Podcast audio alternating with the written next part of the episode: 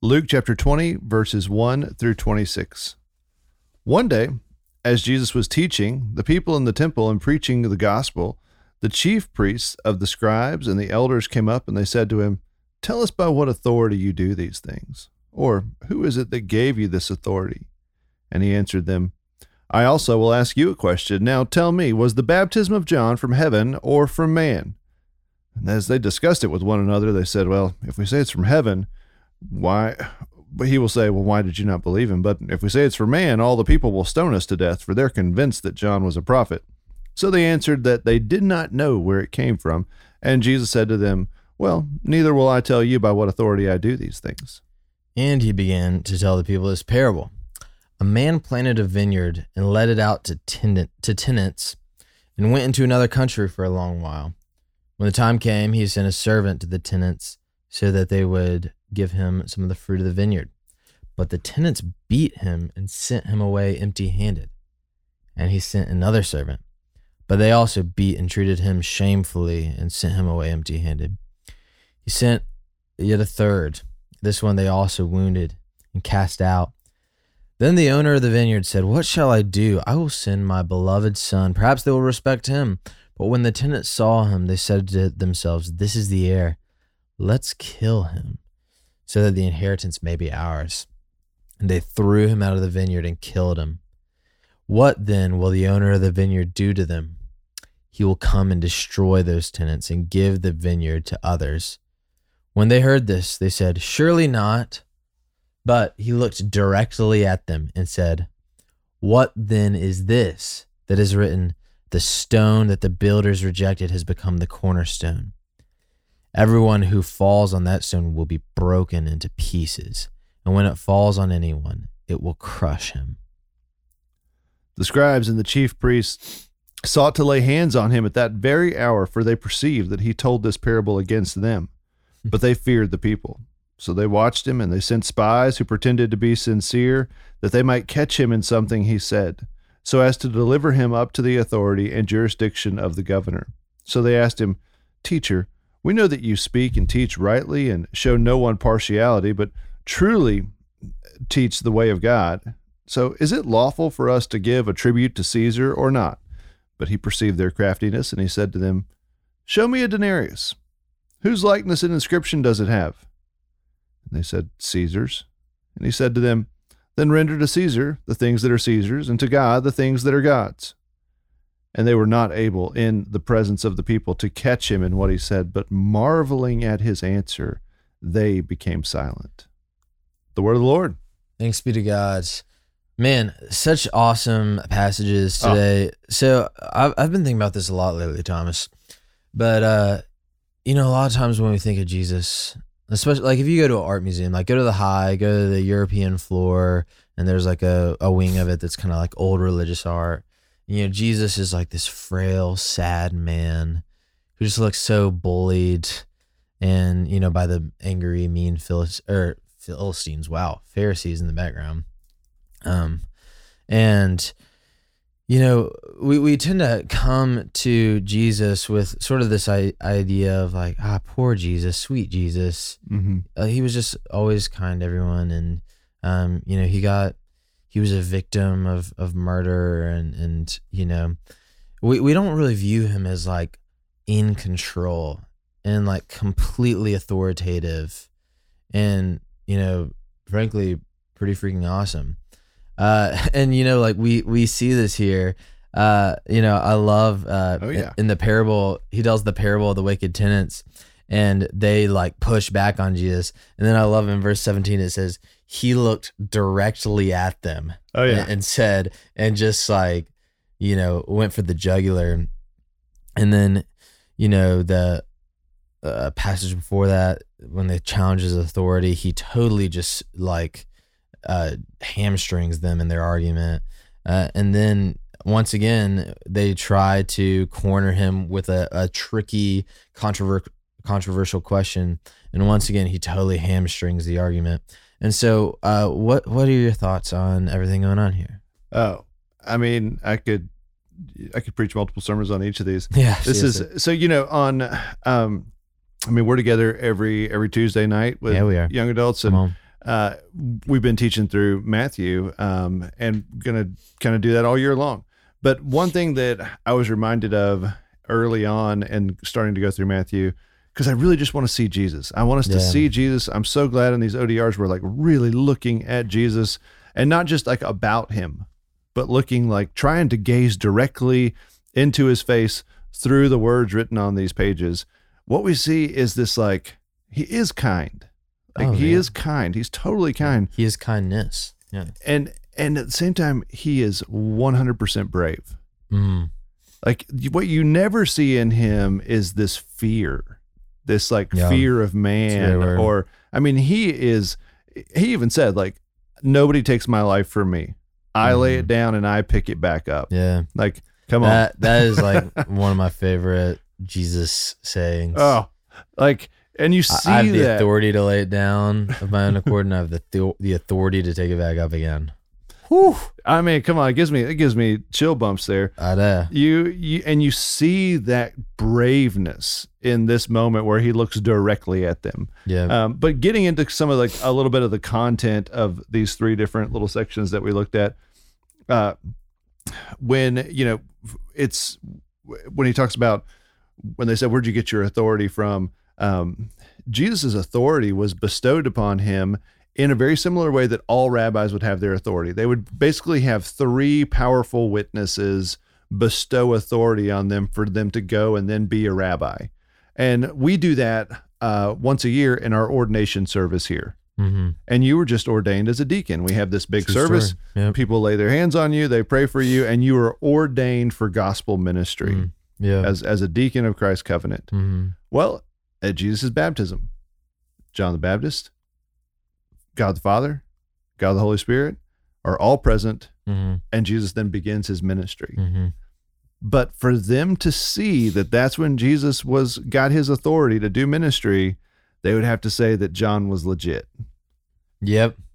and so the jesus like he he baits him he's like Oh, hey he like You want to you want to talk about where I got my authority? Let's talk about John for a minute. Yeah, I I watched like the other day on Instagram Reels. This reel just totally popped up of uh, it was like a basketball highlight of some dude just like absolutely snapping a dude's ankles like on a cross up, and Yeah. the dude just like fell over on his behind, and that is like on a hundred percent what happens here. Oh yeah, Like they do not see that coming at all, and uh, it, it's it's incredibly wise. You know, like it's it's just very like you just see like the wisdom of Christ, and I love the you use the word bravery, um, because it is so true. I mean, Jesus is looking, and Jesus knows the mission that he's on, and, and we've seen that plenty of times here in Luke. He's in great distress. He like he he knows what's going to happen, and he, he's not feeling great about it um, on an emotional level, and yet he looks those dudes cold, square in the eyes, and just you know embarrasses them and like intellectually pantses them in front of the whole crowd, and and that you know like the the bravery of the Son of Man is it, it's astonishing. And then you know we, I, I think this like parable of the tenants is so important because he uh he talks about there's you know this master sending these other tenants or sorry these other servants to gather uh, the the harvest to him, but they're beaten and sent away empty handed. And and Jesus is, is speaking of the prophets here, you know, of That's right. Isaiah, of Jeremiah, of Ezekiel, these servants sent from God that's right. to to gather the harvest, and, and yet the people of Israel are so hardened to God that they beat them. And- And they, they literally beat them. They literally imprisoned them. They literally sent them away from life empty handed That's right.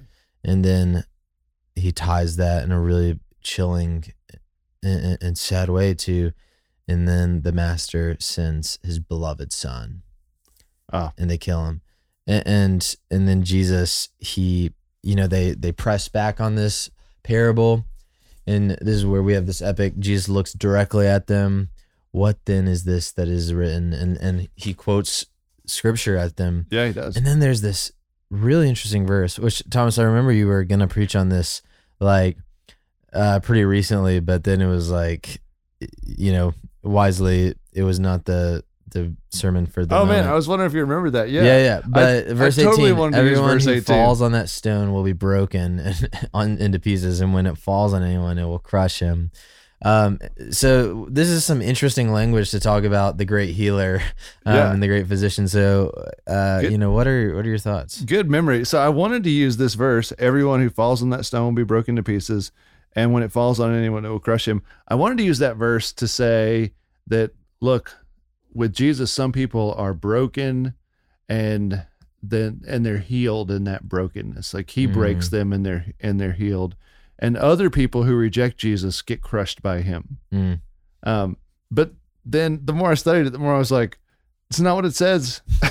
That's not what it No. says. I really wanted it to be a, uh, hey, Yeah, yeah, yeah, yeah. come on, y'all. Nice Baptist just, just be, let Jesus, passage. let Jesus break you and heal you. Like, No, Uh, this no, is this, this is, is like- slam poetry with the scribes. oh man, this is where like, hey, everyone who falls on that stone, you're gonna get broken, and those of you who this this stone falls on, you're gonna get broken. And he's he's saying, look, you, I am the cornerstone, and you've rejected me, and none of you will escape judgment because you rejected me. hmm and and so with that bravery right like that's a very brave thing to say because these are folks that are going to crucify him but there's still kindness in there yeah, as long as you're hearing these words i think you have a chance to say maybe god's still working on me maybe he's calling me Mm. um, and so i do think it's there's still a plea for stop hardening your hearts yes, um, and he is also clearly saying with jesus there is no middle way hmm We are either with him or we are against him. There is no one in the middle. yeah, Passivity with Christ doesn't exist. hmm And uh and so th- yeah, I, I totally wanted to use that verse as like a um, you know, be be broken and healed by Jesus. That is a true biblical idea that the Lord the Lord will Yeah. will break us and heal us, but it is not in this verse. yeah, no, and uh, and he is speaking directly to the the you know nineteen very next verse. The scribes and chief priests sought to lay hands on him that very hour, for they perceived that he told this parable against them. They perceived well. They, yeah, yeah, correct. Yes. For, for once, they are For right. once they were yeah, right, Yeah, yeah. yeah, exactly. That's right. so they uh they perceived very correctly uh that they just got crossed up and I had forgotten the part about sending the spies, by the way. I was Oh, like yeah. chuckling as we were reading it. I I just for some reason forgotten that they like sent some spies. They use like fake beards and stuff. yeah, yeah, yeah. They're like mustache glasses. yeah. yeah, and uh you know, and I I- I think you know we we could just like I could talk about this for so long, um because it, it really is so awesome. Like it, you know, if you think I'm being like annoying by getting so hype about this stuff, like it is so awesome that God opposes the proud but gives grace to the humble. You know, like Je- It's, it's awesome if you're humble. It's awesome if you're humble. And so, you know, we we urge you be reconciled to God. That's right. Humble yourself before God. Draw near to him Amen. and he will draw near to you. Amen. And you know, this is like this is what is so awesome that like for my friends and, and people I love who are just so hung up on the exclusivity of Christianity. It's like well, in one sense, like of course you're right. Like Christianity is exclusive. Like Totally. And guess what? So is secular humanism. So you know like every every belief system has the people who are in with it and the people who are out with it. But here's the thing about christianity. You know you don't need the mountain of achievements. You don't need all the right answers. You don't need the you know you don't need a great uh, red oak of of faith and righteousness. You just need a seed of faith. Mhm. you know you need the man on the cross. That that that amount of faith just say "Y- i deserve to die but you don't That's right. remember me That's right. and that is the most Mm. theologically profound sinner's prayer that you could pray and, and so you know it, it, it really is so cool that jesus here he's opposing the proud so that he can give grace to the humble Amen. and then just to close out, there's this passage. You know, they they try to trip him up again, again. You know, uh, just absolutely crosses him up and, and just uh, sits him down right there uh, with this answer: "Render to Caesar the things that are Caesar's, and to thing and to God the things that are God's." Mhm. And uh, you know, I think what's really interesting here, they're they're holding up a, a denarius, and it has the image of Caesar like engraved on it. Yeah, totally. And so Jesus is holding that up, and he's saying, "The things that have the image of Caesar, render to Caesar, give back to Caesar. But what has the image of God, give to God." Mm. Well, you know, as as good um, Bible knowing people, we know that we don't have graven images of God that That's are that we think accurately represent God. There's only one image of God, and it's people. That's right. God has made humanity in His image, and so you are in the likeness of God. You are an image bearer of God, and so render to God your heart, yourself, Amen. and I love that that's where Jesus lands this. Like even even after, you know, being pretty aggressive and crossing him up, it ends with this invitation of render yourself to God. That's right. And they they marveled at what he said. I know we need to to to, to wrap up. Can I say one thing about this? Thomas, you can say one thing about this. Okay. For sure. And then we'll we'll wrap this up because I think I think what you said is so is so spot on. Um, and to the folks that you mentioned just a minute ago, some of your friends that are concerned about the exclusivity of Christ. hmm Some folks out there that are really torn between what popular culture says and what following Jesus might look like. hmm I do think it's very important to really examine who you're going to follow. hmm And at this point, the mo- the majority of the people were going to follow the scribes and Pharisees. hmm Now, if you just really got to examine who you're going to follow, because the the reason Jesus said, um, "Who has a coin," is because none of those people were supposed to have a coin. Hmm. If they were the real religious leaders, mm they should have never had a coin. Because what does a coin have on it? It's got an image of Caesar, which is a graven image. Ooh, interesting. Yeah. So the real leaders of the people, the people, the, the the folks that led the majority, if they would have just, if folks would have just stopped and examined and said, "Wait a minute, these are supposed to be our religious leaders, and they're carrying around graven images. Hmm. Maybe there's a better choice." So Jesus catches him right there. Can you imagine being the guy who had the coin in his pocket? like, I have one. yeah, yeah. like exactly jesus didn't have one on him and so he's like you see that coin the one with the graven image on it the one that you religious leader are carrying around that's carrying the popular majority yeah give that to caesar and give to god the things that are god's so i just want to just say hey i encourage you if you if you are leaning more towards following popular culture than jesus just at least do the work of really examining Yep. who it is you're going to follow Exactly. and I think that's why folks were marveling at his teaching. They were Mhm. like, this guy's different. Mm. Amen. Well, this is a great, this is an awesome, awesome reminder of just the power and authority of Jesus and, and, Mm-hmm. and how much sweeter does that make his grace and his kindness towards us and, Mm. and the fact that he would become the man of sorrows. Amen. So, uh, you know, I can't wait to continue through these passages tomorrow. So, for Thomas Nelson, my name is Will Carlisle. and We will see you tomorrow on our daily rhythm. Thanks for listening to Our Daily Rhythm. I'm Jason Dees, one of the pastors of Christ Covenant, and Our Daily Rhythm is a ministry of our church designed to help you more faithfully and effectively meditate on God's Word. If you ever have a question for us about one of our Bible readings or one of your own Bible readings, please don't hesitate to text us at 404 465 1737. Again, that's 404 465 1737. Or email me directly at jason at christcovenant.com. We'll meet you again tomorrow for our daily rhythm.